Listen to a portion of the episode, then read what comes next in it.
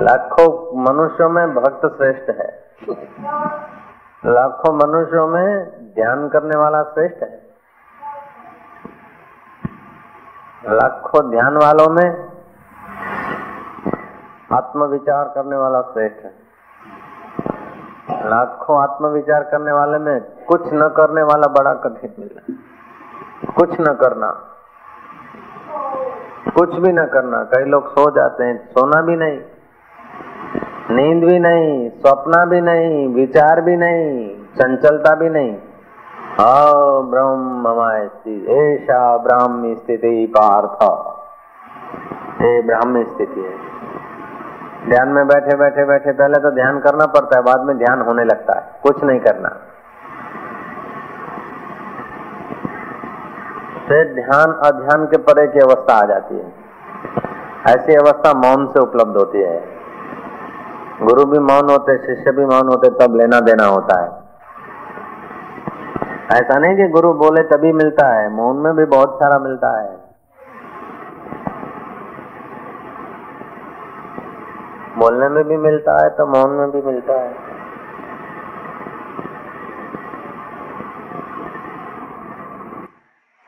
जैसा आदमी होता है, ऐसा उस पर असर होती है।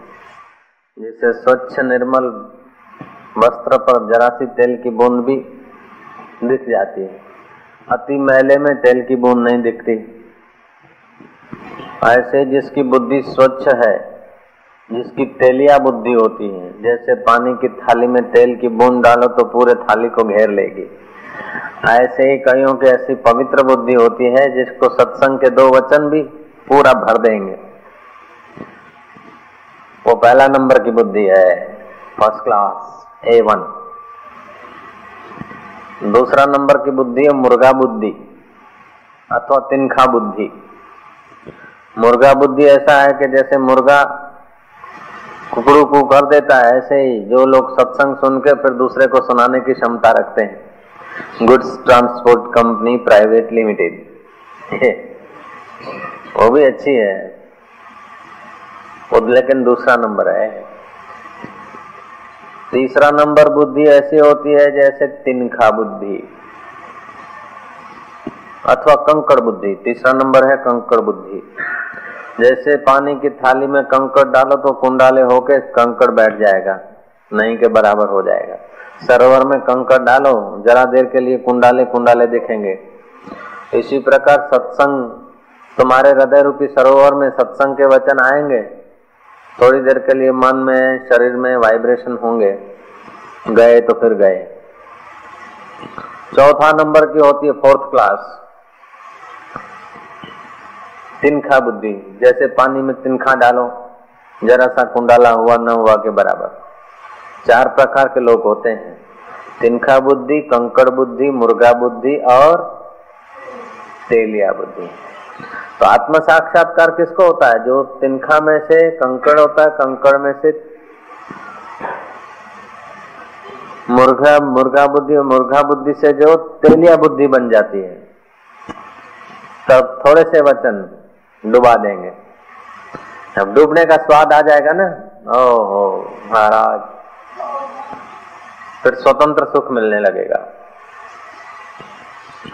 जहाँ भी जाओ याद करके बैठ गए, नदी के किनारे, ओम ओम, डूब गए। सरोवर के किनारे, एकांत हिमालय में, फिर तुम्हारे हाथ में कुंजी आ जाती है। परमात्मा में गोता मारने की कुंजी आ जाती है। कोशिश कहते हैं राम जी, जिसकी बुद्धि तीक्ष्ण है, विचारवती है, जैसे स्वच्छ कपड़े पर तेल का एक बूंद भी दिखता है। ऐसे ही स्वच्छ निर्मल बुद्धि में ब्रह्म ज्ञानियों का एक जरा सा उपदेश भी चमक जाता है। तो परीक्षित राजा की तेलिया बुद्धि थी। उसने सुखदेव जी के चरणों में बैठकर आत्म साक्षात्कार कर लिया और दूसरों की मुर्गा बुद्धि वाले होंगे, तिनखा बुद्धि वाले होंगे, कंकड़ बुद्धि वाले होंगे, जिनकी जैसी जैसी मति होगी, उनको ऐसा ऐसा फ़ायदा हुआ बरसात तो बराबर पड़ती है।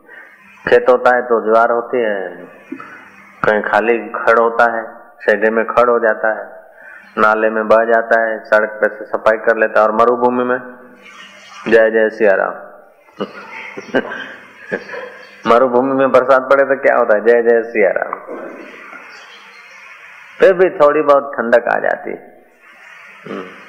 ज्ञानी की दृष्टि में जो शक्ति होती है, हितेशी व्यक्ति के दृष्टि में जो शक्ति होती है, वो तो अभी विज्ञान भी सिद्ध कर रहा है। डेलाबार ने प्रयोगशाला में प्रयोग किया। कि जो हितेशी आदमी है, सज्जन है, उसकी दृष्टि पड़ने से क्या हो जाता है? अति बीमार व्यक्ति अथवा चंचल व्यक्ति, महापुरुषों के नजीक जाता, श्रेष्ठ व्यक्ति के नजीक जाता है, हितेशी के नजीक तो उसकी दृष्टि पड़ने से उसके रक्त कण बदल जाते हैं। जो रक्त कण है, लाल है, वो सफ़ेद हो जाते हैं। दृष्टि पड़ने से करीब पंद्रह सौ सफ़ेद कण होने लग जाते हैं। और जो दुष्ट आदमी है, उसकी नज़र पड़ती है तो सोलह सौ विपरीत हो जाते हैं। हमें जो घाव लगता है, उसको पूरने के लिए शरीर के सफ़ेद कण, रक्त के सफ़ेद कण आकर रक्षा करते हैं। मवाद जो जम जाता है, वो मवाद का एक ऐसा पटल चढ़ जाता है कि दूसरे कीटाणुओं को शरीर में प्रवेश नहीं होने देता। ये जो सफ़ेद कण है खून में, वो हमारे शरीर में बाहर के हमलों को बचाने के लिए होते हैं। तो हितेशी आदमी जो होता है, उसकी नज़र पड़ने से हमारे खून के सफ़ेद कण होने लग जाते हैं। पंद्रह सौ करीब। और जो दुष्ट व्यक्ति होता है, उसकी दृष्टि पड़ती है तो सफ़ेद कण मर जाते हैं, सोलह सौ करीब। ये जो बीमार लोग होते हैं, लोग मिलने जाते हैं, आश्वासन देने जाते हैं, ये भी बड़ा काम करता है। कोई आदमी को चोट लगा है, कोई अस्पताल में पड़ा है और हितेशी लोग जब मिलने जाते हैं तो उनका आश्वासन और शुभकामना बड़ी असर करती तो मनुष्य की दृष्टि, मनुष्य का आंदोलन, मनुष्य के विचार, एक विचार दूसरे पर असर करते हैं। विज्ञानी प्रयोग कर रहा था कि तुम्हारे मन में जो विचार आते हैं, वो सामने वाले पर असर करते हैं। दुष्ट विचार आगे के भाग से निकलते हैं और पवित्र विचार मस्तक के पीछे के भाग से निकलते हैं। हाँ दुष्ट विचार की अपनी थोड़ी ताकत होती है। और पवित्र विचारों की ज़्यादा ताकत होती है।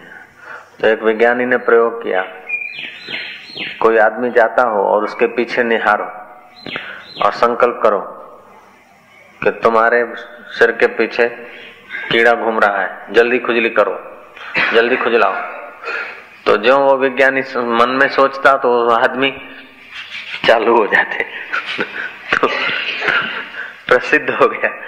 कि फिर अखबारों में बात छपी कि प्रयोग करते हैं आप मन में जैसा सोचो और सामने वाले के पीछे मस्तक के पीछे के भाग में मन में सोच कर निहारो तो उसको वही विचार आ जाएगा। तो सड़कों पे लोगों को पंचाणु प्रतिशत वो लोग खुजलवा देता था। फिर तो लोगों को मोनेन मोनेन का भय लगा। जब खुजली आए तो सोचते थे कि मोनेन तो नहीं है पीछे से संकल्प तो नहीं करता। तो, तो मस्तिष्क के पीछे के हिस्से में संकल्प करने संकल्प झेलने की ताकत होती है। मैं उत्तरकाशी गया था। वहाँ से जब विदा हो रहा था तो मुझे एक साधु मिला। उसने मुझे बहुत पहचान लिया अच्छी तरह से। मैं उसे पहचान ना पाया। फिर उसने पता बताया कि स्वामी जी तुम जब साधना करते थे मोटी कोरल में, तब मैं पेंट कोट में रहता था। और मैं कोरल में साधना करता था थोड़ी बहुत। और घर बार छोड़ दिया मैंने, और मैंने ये वेश ले लिया है। तो मुझे वो गृहस्थी वेश में मिला था, और वो बन गया था साधु। उत्तरकाशी में था। उसने मुझे अपनी ओर आकर्षित करना चाहा। उसके मन में ऐसा था कि मैं उत्तरकाशी का साधु हूँ। और ये महाराज अभी तो साधना ही कर रहे हैं और मैं तो कुछ प्रयोग जानता भी हूँ। मेरे को कहा, कुछ भी हो, आप दो चार दिन रुको। मैं क्या नहीं, अब मैं जाना है। मिल लिया, अब जाता हूँ। महाराज आखिर उसने बहुत आग्रह किया तो मैं एक दिन रुक गया। उसने कहा, कुछ भी हो, एक रात केवल रुको, फिर सुबह तुम्हें जो विचार आए, वो करना।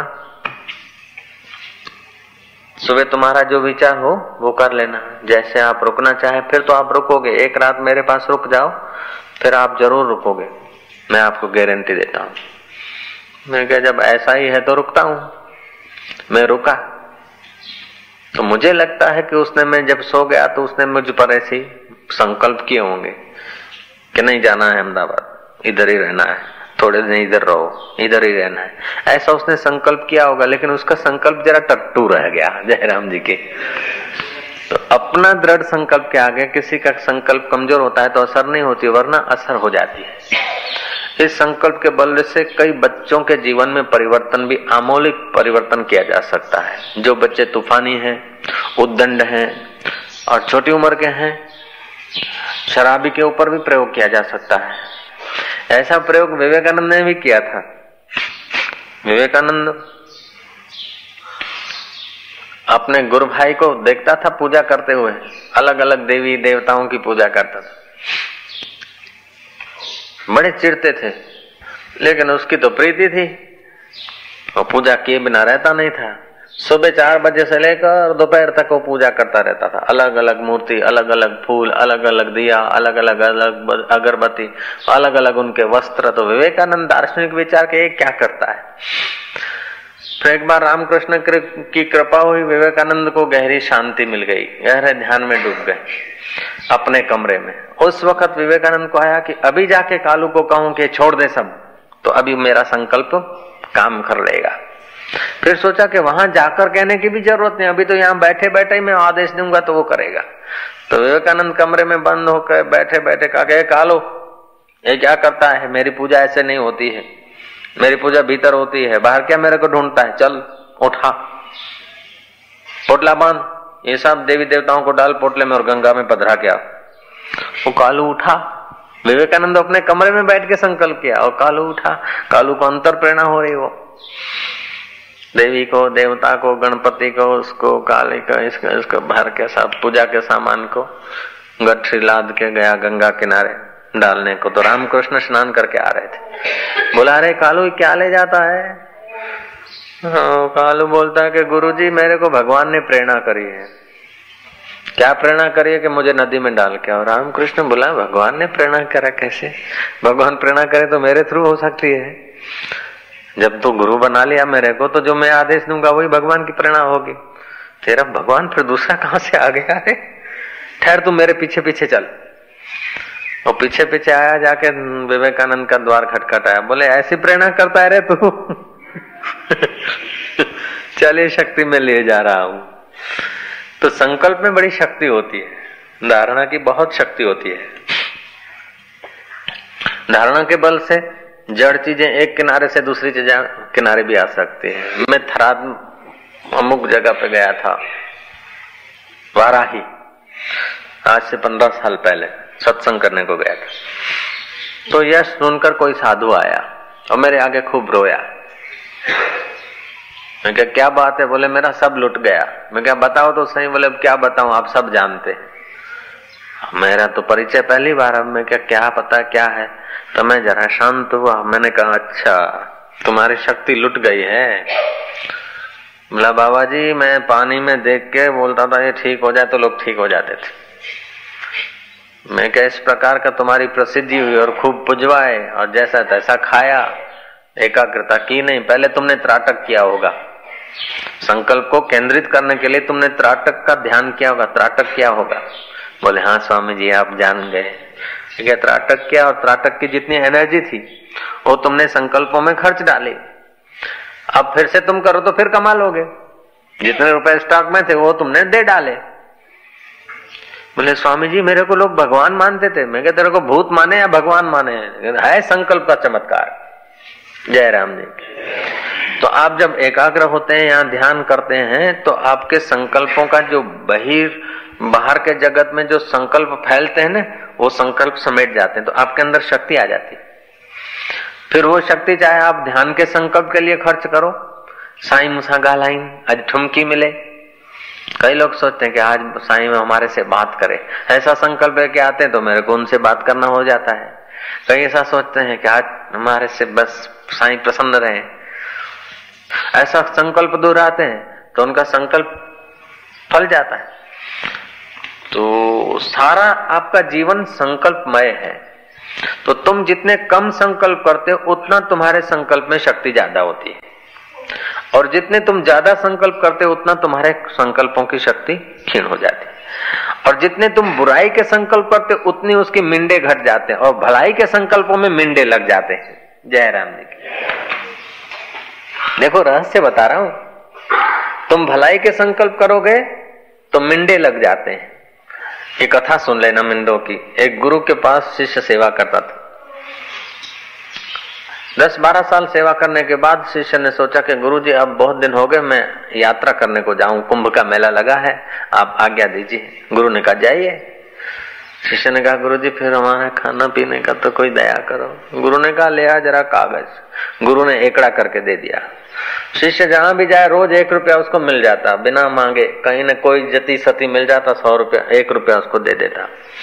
कुंभ के मेले में बड़े बड़े महात्मा, बड़े तपस्वी, जपी, खड़ेश्वरी, जपेश्वरी तपेश्वरी लकड़ेश्वरी कई ईश्वरी थे। कोई धुणा वाला, कोई घाट वाला, कोई टाट वाला, कोई बाट वाला, कोई अमुक, कोई कमुक, कोई अमुक, बड़े बड़े महात्माओं के दर्शन किए। शिष्य ने कहा, एक महात्मा को के, महाराज, मैंने गुरु जी की बारह साल सेवा की। उन्होंने चिट्ठी पर एक रुपया लिख के दिया है। रुपया तो रोज मिल जाता है। रुपये में पूरा नहीं होता गुरु जी आप भी दया करो, आप भी मेरे गुरु जी हैं। वो साधु ने कहा अच्छा ले आओ। वो साधु ने एक मिंडा लगा दिया। महाराज उसको रोज दस रुपये मिलने लग गए। अब तो उसको और मज़ा आई, ढूंढता ढांढता कोई और किसी संत को खोज लिया। गया गिरनार में, गिरनार का जोगी। मिल गया कोई? गिरनार वाले ने एक मिंडी और कर दिया अब तो रोज का सौ रुपया आता है। सौ रुपया जब आया, मुफ़्त का पैसा, मुफ़्त का खाना, सत्यानाश जाना। जो मुफ़्त का पैसा बढ़ जाता है, ऐश आराम बढ़ जाता है तो आदमी की बुद्धि पर पर्दा आ जाता है और आदमी भोगी हो जाता है तो उसकी शक्ति बाहर खर्च होती है। कमाई बढ़ गई और तुमने अच्छे कर्म में नहीं लगाई, दान पुण्य में नहीं लगाई तो वही कमाई तुम्हारे को विनाश में ले जाएगी। श्री राम। तो कमाई तो बढ़ गई, लेकिन ऐश आराम में खर्चने लगा तो उसकी श्रद्धा भी डाउन होने लगी। धन वध्यो, श्रद्धा घटी। तो सोचा कि गुरु जी के पास बारह साल सेवा किया वरी क्या दिया, एकड़ा कर दिया वरी पंद जाता हूँ गुरु जी को बोलता हूँ कि तुम्हारे बारह साल सेवा करा तो खाली एकड़ा मिला। अब तो रोज के सौ रुपए कमाते कहीं भी पंचांग देख लेता हूँ, ज्योतिष देख लेता हूँ, जरा किसी सेठ को गुड़गुड़ा देता हूँ तो नोट मिल जाती पूरी। गया गुरु के पास, गुरु को बोला कि आपके जो है ना, मैंने एकड़ा करवाया था, उसको करीब तीन महीने हुए। नब्बे रुपये आपके नाम से मैंने लिए होंगे। आपको दो सौ रुपया दे देता हूँ। और आपकी सेवा से मेरे को क्या मिला रुपया रोज? और ऐसे भी महात्मा है जो उनकी कृपा से दस रुपये हो गया, दूसरे की कृपा से सौ रुपये हो गए। गुरु ने कहा अच्छा तो लाओ हमारा चिट्ठी। चिट्ठी पे एकड़ा गुरु ने हटा दिया। अब बोले जा अब मिंडे वसूल करो। अब मिंडे वसूल करो। तो एक के, के पीछे जो मिंडे लगे वो सार्थक हो गए और एकड़ा हट गया तो मिंडे बेकार गए। ऐसे एक तुम आत्मा हो। तुम्हारे संकल्प के पीछे यदि शुभ कामनाएँ हैं जितनी तो उतने मिंडे ज़्यादा लग जाते हैं, सत्व गुण है तो। तुम्हारा खान पान व्यवहार सात्विक है तो तुम्हारी चेतना से उठा हुआ जो संकल्प है, उसके पीछे मिंडे लग जाते हैं। खर्च तो होती है, संकल्प करने से तुम्हारी शक्ति तो क्षीण होती है, खर्च होती है। लेकिन शुभ संकल्प करते हो। मंडलेश्वर कृष्णानंद जी संन्यास आश्रम के। उनको पैरालाइज हो गया था। और बीमार हो गए थे खूब। डॉक्टर ने प्रयास किया। कोई विशेष फ़र्क नहीं पड़ रहा था। फिर भक्तों ने क्या करा कि रोज दो दो माला करते थे। कृष्णानंद ने कह दिया कि तुम लोग रो नहीं, चिंता मत करो। तुम लोग यदि दो चार माला कर लोगे तो मेरे को लाभ हो जाएगा। तो भक्त रोज दो माला, तीन माला गुरु जी के लिए करते थे। अब लाभ तो गुरु जी के शरीर को हुआ, लेकिन भक्तों की शुभ कामना। करने से भक्तों के संकल्प में शक्ति बढ़ गई। क्योंकि गुरु जी को लाभ होकर कुछ पैसे तो लेने नहीं थे, कोई स्वार्थ तो नहीं था। तो निस्वार्थ था और फिर गुरु जी के लिए संकल्प था। तो फिर बुढ़ापे में पैरालाइज जल्दी से ठीक नहीं होती, लेकिन उनकी आयुष लंबी हुई। आयुष्मान हुए। ऐसे उड़िया बाबा बीमार हो गए थे। हकीम थक गए, डॉक्टर परेशान हो गए। एलोपैथी, आयुर्वेदिक और और कुदरती इलाज वाले सब लाइबो से हाथ धोकर बैठ गए। किसी ने लाइबो से धो होंगे किसी ने सलाइट से धोए होंगे, सब थक गए। आनंद महिमा उन्होंने देखा कि संत जैसे संत महाराज जी अब क्या करे, मृत्युंजय पाठ कराया। मृत्युंजय का पाठ अथवा जप, अनुष्ठान, ये भी शुभकामनाएँ हैं। ये भी शरीर में सफ़ेद कण पैदा करने के संकल्प है। लेकिन उससे भी नहीं हुआ। रोग तर तीव्र था और संकल्प तीव्र थे। प्रारब्ध तर तीव्र था, संकल्प तीव्र रहे होंगे। फ़ायदा नहीं हुआ। तब आनंद मैंने कहा कि प्रभु जी अब तो हम तो ठीक नहीं कर सकते। अब आयुर्वेद भी नहीं कर सकता, डॉक्टर इलाज भी ठीक नहीं कर सकता, कुदरती इलाज भी ठीक नहीं कर सकते। अब तो ये पाठ जब तब से भी ठीक नहीं हो रहे हैं। अब गुरु जी अभी अपने आप ठीक हो जाओ पिताजी।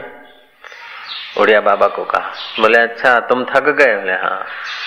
तो बाबा का तो सात्विक संकल्प था, जो महापुरुष संकल्प नहीं करते और वो जब कभी कभी कर ले तो उनका संकल्प चीर डालता है सब संकल्पों उन्होंने संकल्प किया कि अच्छा हम ठीक हो जाता हूँ। वो ठीक हो गए। तो बाहर की दवाइयाँ, बाहर के उपचार, उनकी अपनी योग्यता है, लेकिन तुम्हारे संकल्प में अथा सामर्थ्य है।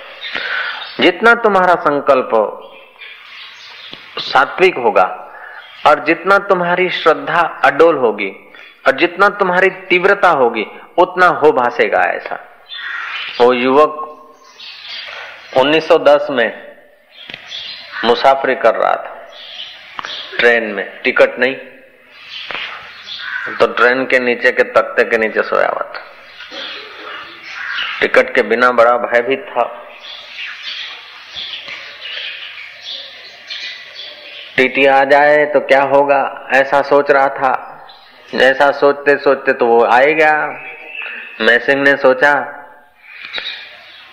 कि अब क्या होगा? अरे, थड़थड़ा रहा है, काँप रहा है वो जुआन विदेशी बात है 1910 की, जर्मनी में हाँ। मैसिंग सोच रहा है कि अब क्या होगा? टीटी टिकट चेक करता करता उसके कंपार्टमेंट गिर्द गिर्द आया, देखा कि जवान ऊंधा होके सोया है। टीटी ने कहा कि young man where is your ticket wake up खड़ा हो जा। और कहा कि अब क्या करूँ? तो कागज़ का टुकड़ा था, अखबार का। उसको तोड़ा और चार गुना कर लिया और मनी मन प्रार्थना करा के परमात्मा, ये इसको टिकट दिख जाए। नैसिंग घबराया हुआ। एकाकार हो गया, तन्मय हो गया टिकट पस्ती का टुकड़ा अखबार का जो लोग खा पी के फेंकते कागज़, उसको चार गुना करके और थोड़ा कटिंग शटिंग करके आँखें बंद करके बोला this is the ticket give तो टीटी ने उसको पंच भी कर दिया, फिर कहा कि, अरे युवक यू हैव टिकट तुम्हारे को टिकट है, फिर तुम नीचे क्यों सो रहे हो? बैठ जाओ उधर. मैं सिंह कहता कि, मुझे ये कुंजी हाथ लग गई, वो दिन मेरे लिए तरकीब का दिन हो गया। फिर मैं सिंह ने तो बड़े बड़े अद्भुत कार्य किए। तो रूस का प्राइम मिनिस्टर स्टालिंग उसने कहा, वो जड़वादी लोग संकल्प शक्ति को अथवा भाव शक्ति को न समझने वाले लोग, कम्युनिज्म लोग, उसने बुलाया कि एक संभव नहीं हो सकता। वो बड़ी घटनाएँ घटित कर देता था, मैं सिंह। तो स्टेलिंग ने बुलाया उनको। बोला अच्छा। वो कहीं अपने प्रयोग दिखा रहा था। अपने मन में विचार करे और सामने वाले व्यक्ति ऐसा काम करने लग जाए। ऐसा उसका एक कोई सभा थी। पुलिस आई, उसे पकड़ के ले गई स्टैंडिंग के पास। उसने कहा, मैंने तुम्हें उसलिए बुलाया कि मुझे तुम कुछ दिखाओ। ये तुम लोगों को धूर्त दे हो, ठगते हो। ऐसा हो नहीं सकता। तुम्हारे मन में विचार आया और लोग करने लगे, तुम जो संकल्प करो, ऐसा होने लगे, ऐसा कैसे होता है? संकल्प फंकल्प क्या होता है? वो जड़वादी जड़ क्रिया को ही मानते हैं, लेकिन विज्ञान अब साबित कर रहा है, जो ऋषियों ने लाखों साल पहले किए थे। तुम यहाँ जो विचार कर रहे हो, तुम विचार करके हट गए। आदमी यहाँ से पसार हुआ, उसको तुम्हारे विचार ने पकड़ लिया। ज़रूरी नहीं कि तुम दुकान में चोरी करो। कोई चीज़ तुम्हें अच्छी लगी, तुम्हारे मन में आया कि उठा लिया जाए तो कैसा रहेगा, उठा लिया जाए तो कैसा रहेगा। लेकिन तुमने अपनी इज़्ज़त और आबरू को संभाला। दूसरा आदमी आएगा, उसके मन में वो विचार आ जाएगा कि उठा ले और वो उठा लेगा। तो तुम जहाँ जिस जगह पर बैठते हो, जिस जगह पर जो संकल्प करते हो, जो भाव करते हो, तुम तो हट जाते हो, लेकिन तुम्हारा संकल्प और भाव और दूसरे किसी को घेर लेता है। और यही कारण है तीर्थ में जाने का। यही कारण है संतों के पास जाने का। तुम पवित्र जगह पर बैठते हो, संत पवित्र जगह पर बैठे हैं, तब क्या है? सब परमात्मा है, सब चैतन्य है, आनंद स्वरूप और शांत है। और ध्यान का अभ्यास होता है संतों को। तो तुम वहाँ जाते तो तुम्हें भी ऐसे ही विचार आने लग जाते। तुम सिनेमा थिएटर पे जाते हो, निपट निराले हो, नए हो, पहली बार गए हो, सज्जन हो, लेकिन जब थिएटर में जाते हो तो थिएटर के लोग, आए गए लोगों के विचार तुम्हें अटैक कर लेते। और तुम जब संतों के पास जाते हो तो संत के आश्रम के पवित्र वातावरण तुम्हें लाभविंत कर देता है। इसलिए सच्चे साधु, समझदार लोग, गुरु लोग, गृहस्थियों की शादी में नहीं जाते।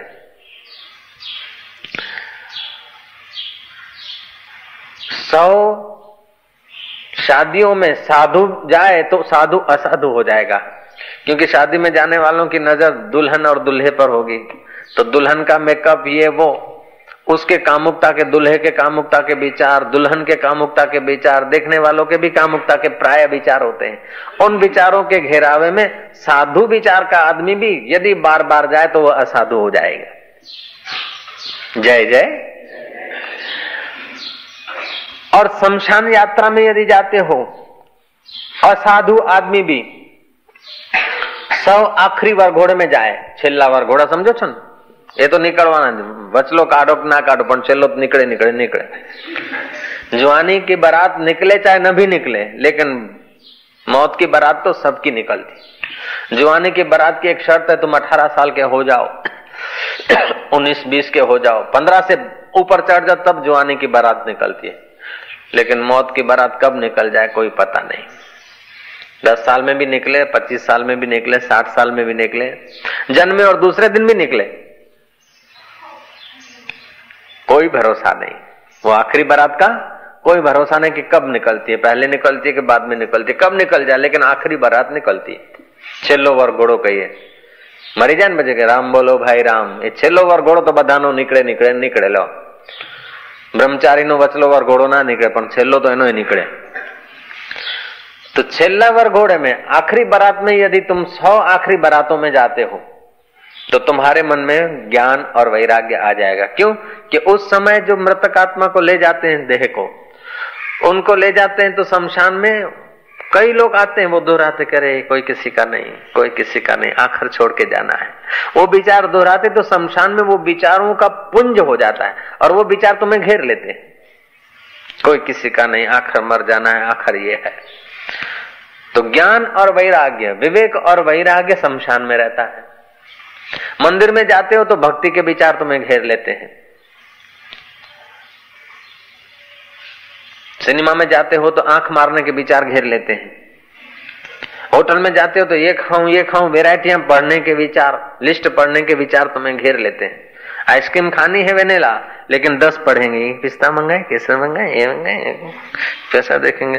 फिर उसका देखेंगे, फिर उसका देखेंगे। क्योंकि होटल में चंचल लोग दूसरे की डिश देखने वाले लोग ज़्यादा होते हैं तो वही विचार तुम्हें घेर लेते और मंदिर में जाते हो, आश्रम में जाते हो, किसी बुद्ध पुरुष के पास जाते हो तो बुद्ध पुरुष अपने को देखता है, अपने मन को निहारता है।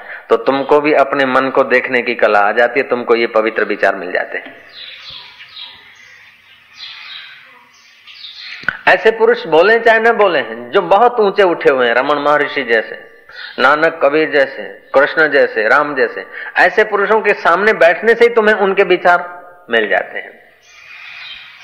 रावण के सामने बैठो तो तुम्हें, वैसे रावण के विचार और राम के सामने बैठो तो राम के विचार। मैं तुम्हें क्या बताऊँ, जवानी में घर में था ना तो खूब तनाव था। साधना करूँ, घर छोड़ के जाऊँ, क्या करूँ? घर छोड़ने के पहले तो बड़ा तूफ़ान चलता है। फिर सोचता था कि घर में रह के भजन करें, सब लोग सिखाते हैं, समझाते हैं, सेठ ही है भाई बहन कुटुम्बी पड़ोसी, माँ भी है। घर में रह के भजन करना ठीक है, सब लोग करते हैं। तो कैसा गृहस्थी जीवन भी बनाऊँ तो कैसा बनाऊँ? दुकान पे बैठता तो ऐसा होता कि भाई जो बोलता है ना, सच बोलता बेचारा। खूब कमाना चाहिए, फिर आराम से भजन करना चाहिए। वो गद्दी छोड़ के जब एकांत में चला जाता तो सोचता क्या है ठीक कौन झंझट करता है? बैठे रहो, राम राम करो। दुकान पे नहीं जाना। दुकान पे जब बैठते तो पैसा कमाने की इच्छा हो जाती और आश्रम में या एकांत में जब जाते तो ईश्वर को पाने की इच्छा हो जाती।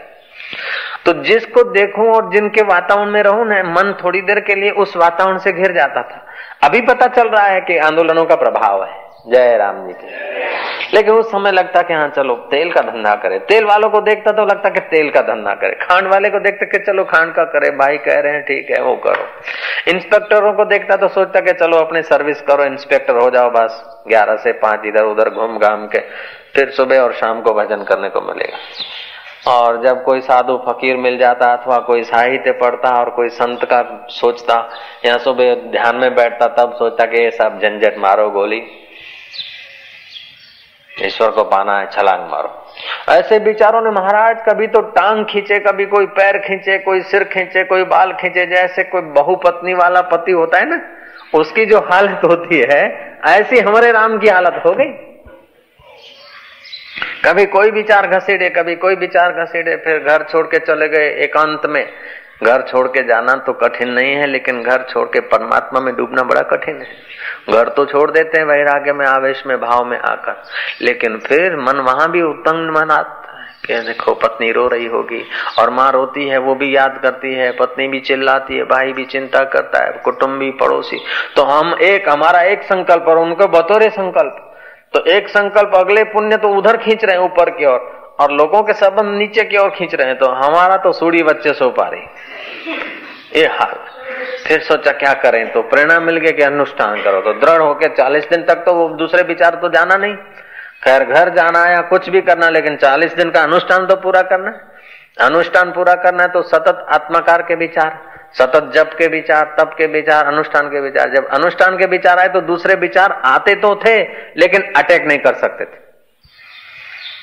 तो अपने कुंडाले अपने इतने जैसे कीटाणु और आते हैं शरीर में प्रवेश करने के लिए। लेकिन तुम्हारे सफ़ेद कण जो है, मवाद जो है, जम जाता है। जो गुमड़ा बुमड़ा होता है तो पीला पीला नहीं होता, मवाद, रोग जैसे तो वो एक पर्दा हो जाता है। तो उसके होते दूसरे कीटाणु शरीर में प्रवेश नहीं कर सकते। तो वो सुरक्षा करते, सफ़ेद कण। रक्त में जो सफ़ेद कण है, वो सुरक्षा करते। ऐसे ही जप करने का अनुष्ठान करते हैं तो बाकी के जो गिराने वाले संकल्प और विचार हैं, उससे हमारा बचाव होता है। जब अनुष्ठान किया और बचाव होता गया और साधना फलती गई, फिर अंदर से दृढ़ता आ गई। सब झंझट तोड़ दिए और आगे बढ़ गए। तो जब तक ईश्वर की प्राप्ति नहीं होती परमात्मा साक्षात्कार नहीं होता, तब तक ऐसे व्यक्तियों से बचो, ऐसे विचारों से बचो, ऐसे वातावरण से बचो, जो तुम्हें प्रभु से नीचे गिरा दे।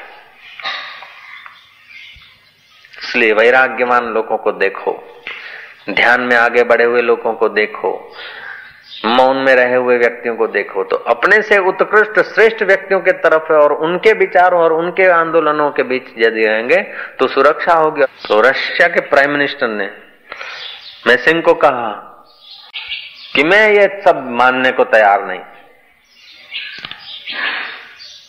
तुम एक काम करो कि मेरी जो बैंक है, रिज़र्व बैंक जो है हमारी, उसमें से तुम दो लाख रुपए ले आओ।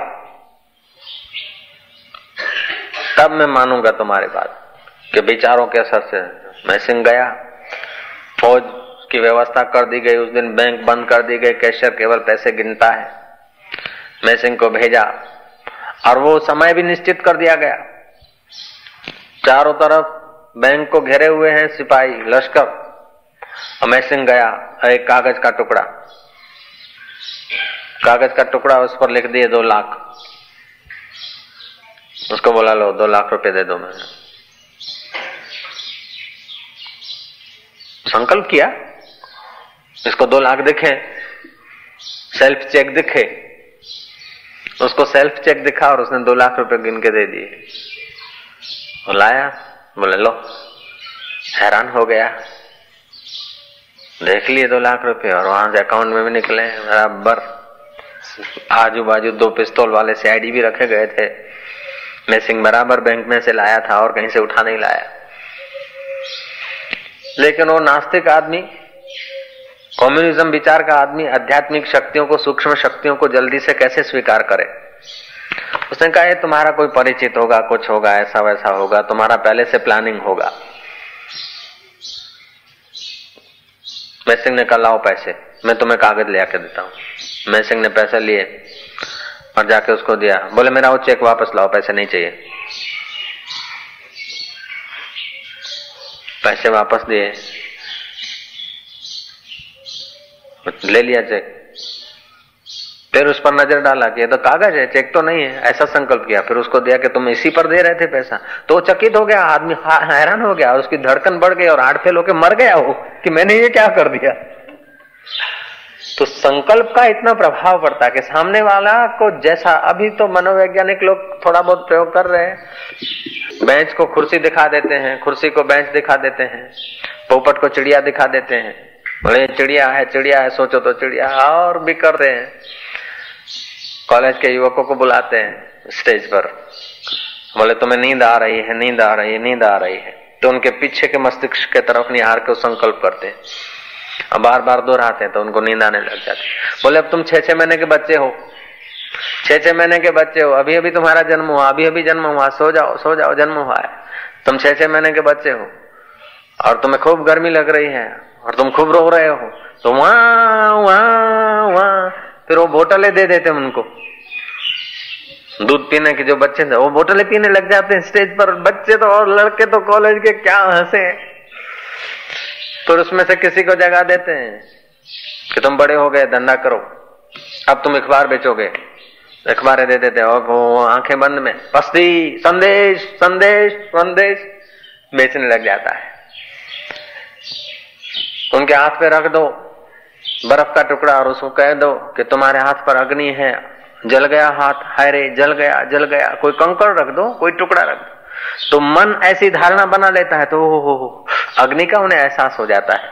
और अग्नि रखो और बर्फ़ कह दो तो मन यदि बर्फ़ की ग्रंथि बाँध लेता है तो शरीर पर बर्फ़ का भी स्वाद आता है।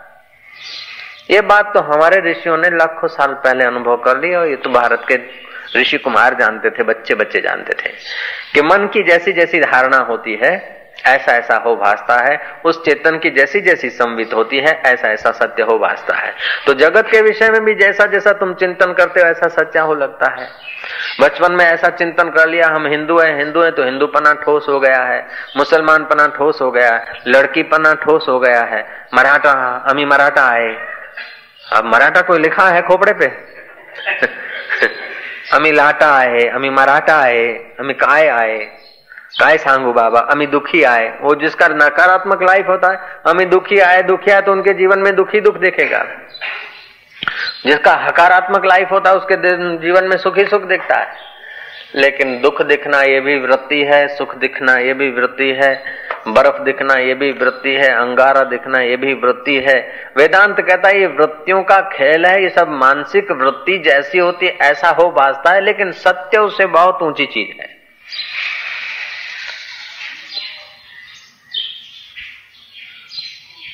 फिर रशिया का सम्राट कहता है कि अब मैं तुम्हारे को एक और बात बताऊँ। ये मेरा काम करो, तब मैं मानूँगा। वो डरपोक आदमी था। कभी भी एक कमरे में आराम नहीं करता था। अब किसी फौजियों को, किसी लश्कर के आदमी को पता नहीं कि आज प्राइम मिनिस्टर कहाँ सोएँगे। दस आदमी को पता है कि छह नंबर में, दूसरे दस बोलेंगे नहीं, सात में होंगे। दूसरे पंद्रह आदमी बोलेंगे नहीं, पच्चीस नंबर में है। तो रात्रि को कौन से रूम में आराम करता है कोई पता नहीं, और रूम में जब आराम करता है, उसके इर्द गिर्द फेरा भरा हुआ था। उसके रूम में जाना मुश्किल। रशिया का सम्राट बोलता कि अब तुम मेरे रूम में, मिसिंग, तू मेरे रूम में आ जा, तब मैं मानूँगा कि तेरे संकल्प शक्ति काम करती और रात्रि को बारह पाँच बजे। ठीक है। बारह पाँच बजे जाके दरवाज़ा खटखटा, रूम में प्रविष्ट हो गया। वो हैरान हो गया कि मैं लश्कर से घिरा हुआ आदमी, लश्कर के आदमियों ने तुम्हें आने कैसे दिया? तो कहा, मैंने और कुछ नहीं कहा, मैंने केवल सोचा, अपना संकल्प क्या आई एम बेरियाक बेरियाक जो था प्राइम मिनिस्टर से नीचे का आदमी था, उसको कोई सिपाही, कोई लश्कर रोक नहीं सकता। बेरियाक हूँ। बस ऐसा मैंने सोचा, कहा तो सबको बेरियाक में दिखने लग गया और आ गया, मुझे कौन रोक सकता थे? तो वो अपने को, मेसिंग अपने को, बेरियाक जब सोच लेता तो बेरियाक दिखता। और चेक के तरफ़ नज़र डाल के, कागज़ के तरफ़, ये टिकट है तो टिकट दिखती लोगों को। उसने बड़े अद्भुत कार्य दिखा दिए लोगों को। लेकिन ये अद्भुत कार्य, ये शक्ति, वो भौतिकवाद लोग, उन्होंने सोचा कि इस आदमी की इज़्ज़त होनी चाहिए। ये आदमी लश्कर में भी काम आ सकता है। ये जैसा बताएगा, उसी ढंग से लश्कर में जीत भी हो सकती है। और आखिरी निर्णय इसी का लश्कर में लिया जाए तो काम का आदमी है। भौतिकवादी हैं, ऐसी शक्तियों का, लोगों का नरसंहार में और लश्कर बढ़ाने में अथवा विजेता होने में लगाया। हमारे भारतवासी इससे भी अनंत शक्तियाँ, हो तो सामने, लोगों के सामने जब जाता था, बैरिंग, अमुक अमुक सोचता था, तब दिखता था। लेकिन ऋषि तो कहते हैं, तुम जब सोचते हो, दृढ़ संकल्प करते हो, सृष्टि बनने का तो नया सूर्य भी खड़ा हो सकता है, योग वशिष्ठ में आता है। ब्राह्मण, दस ब्राह्मण ऋषि कुमार थे। उन्होंने सोचा कि सबसे बड़ी पदवी क्या है? एक कहता कि बड़ा तो क्या है? सेठ होना बड़ा है। बोले, सेठ भी नगर सेठ के आगे छोटा हो जाता तो दूसरे भाई ने कहा तो अपने नगर सेठ हो जाए। तीसरे ने कहा, नगर सेठ भी राजा से डरता है, वजीरों से डरता है। बोले, अपने वज़ीर हो जाए। चौथे ने कहा, वज़ीर राजा से डरता है। बोले, राजा हो जाए। पाँचवें ने कहा, राजा चक्रवर्ती के आगे सुकड़ जाता है। बोले, चक्रवर्ती हो जाए। छठे ने कहा, चक्रवर्ती राजा भी मौत से डरता है। अब जिससे डरता है, कोई मार न डाले, वो तो बड़े भयभीत होते हैं। तो बोले, चलो, अपने यमराज बन जाए। बोले, यमराज से तो इंद्र का ऐश्वर्य बढ़िया है। बोले तो आठ महीने कहा, अपने इंद्र बन जाए।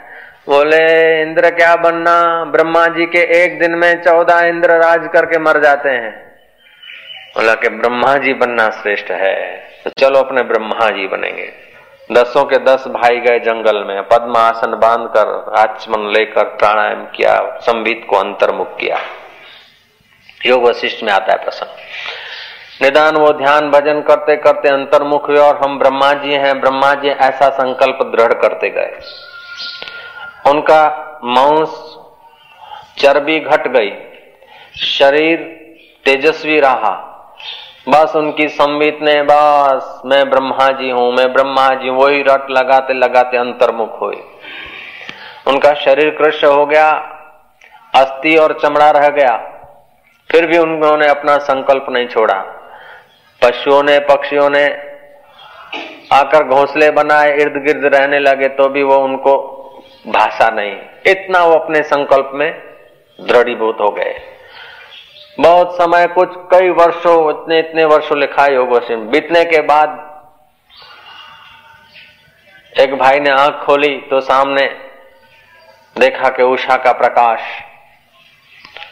सूर्य का प्रकाश, सुबह सुबह का प्रकाश है हाँ। सोचा कि प्रकाश हमको क्या पता कितने दिन हुए हैं? और हम बैठे थे तो पूर्व दिशा में और प्रकाश कहीं यहाँ से दिख रहा है। उत्तर की तरफ़ अब उत्तरायण है कि दक्षिणायण है, क्या है? इतने में एक तेजस्वी आदमी हाथ जोड़ के खड़ा हुआ, उसने कहा कि महाराज, आप आज्ञा कीजिए। अब आपकी हम क्या सेवा करें? मैं साकार रूप लेकर आपकी आज्ञा मानने को आया हूँ। आप ब्रह्मा जी होने का संकल्प किया है, आप ब्रह्मा जी हो गए और आपकी सृष्टि का ये मैं सूर्य हूँ। और आपके अलग अलग भाइयों की अलग अलग सृष्टियाँ दस बन गई। जय राम जी की। तो ऐसे प्रयोग पहले हो चुके हैं। विज्ञान को अभी थोड़ा थोड़ा पता लग रहा है। तो तुम्हारे अंदर इतनी शक्ति है, तुम ब्रह्मा जी होना चाहो तो हो सकते हो, तुम विष्णु होना चाहो तो हो सकते हो, तुम शिव होना चाहो तो हो सकते हो, क्योंकि तुम ब्रह्म हो। ब्रह्म जैसा चिंतन करता है, ऐसा हो जाता है। तो हम हल्का हल्का चिंतन में अपनी एनर्जी वेस्ट कर दिए। जैसे बर्फ़ तप जाती है तो शुद्र पानी हो जाता है नाली में बहता है। और बर्फ़ तपती नहीं है और उसको ठंडक मिलती रहती है तो वो पानी भी जमकर ठोस हो जाता है। ऐसे ही तुम्हारा संकल्प बिखरते रहते हैं तो शुद्र हो जाते हैं और ध्यान भजन करते एकांत रहते हो, मौन रहते हो, बोलने से शक्ति नाश होती शक्ति क्षीण होती। बोलने से इधर उधर निहारने से इधर उधर का खाने से तो जितनी नासाग्र दृष्टि होगी, अंतर्मुख दृष्टि होगी, उतना शक्ति संचय होता है।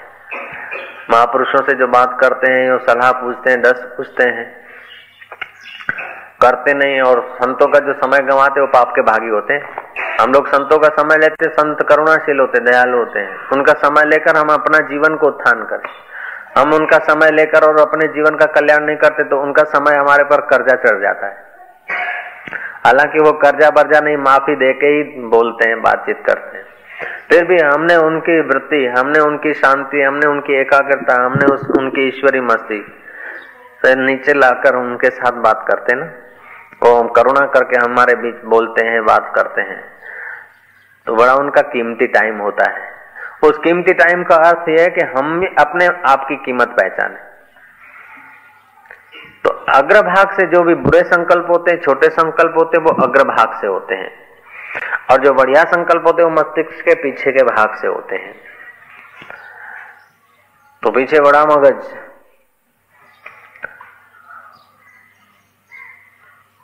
योगी की निगाह पड़ती है, शुभ संकल्प करते हैं तो एक ही संकल्प में हज़ारों आदमियों को एक जैसा आनंद आने लग जाता है। मिसिंग ने ऐसा प्रयोग नहीं किया।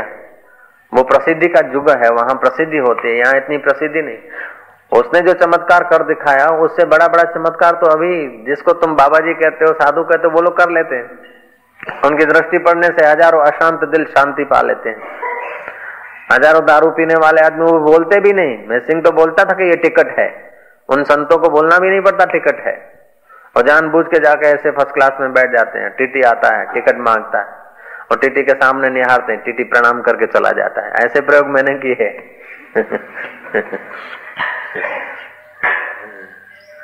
लेकिन ये सब खेल है, छोटा है।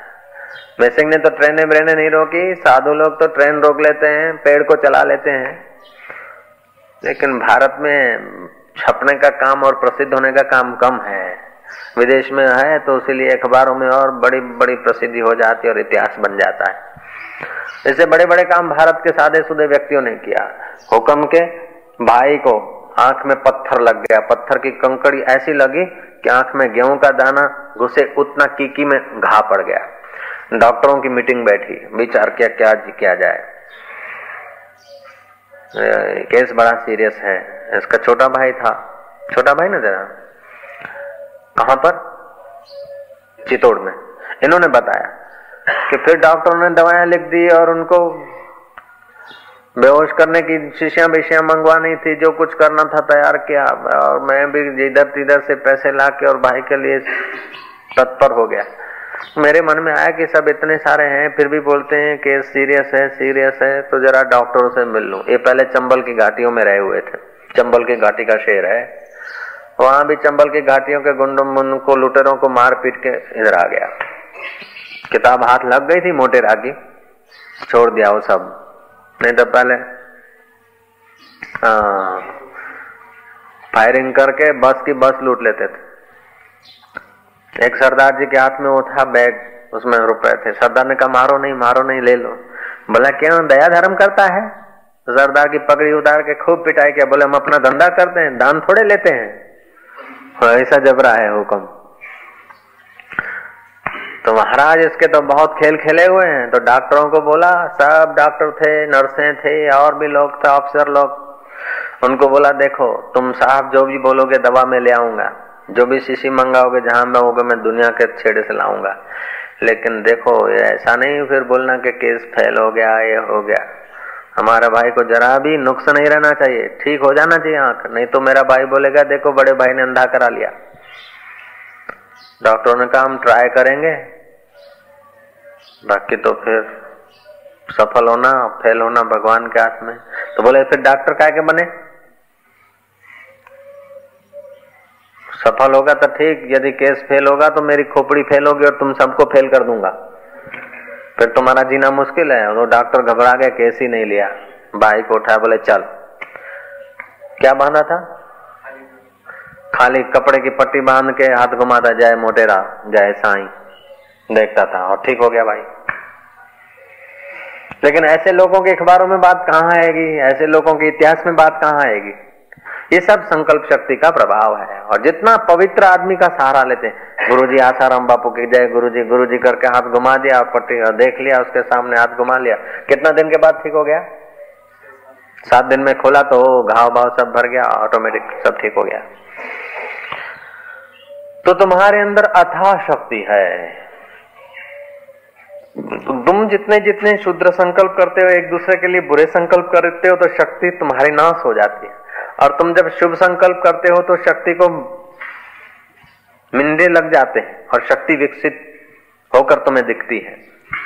लेकिन तुम जब ध्यान करते करते संकल्प रहित अवस्था में जाते हो तो तुम बस परमात्मा हो जाते हो।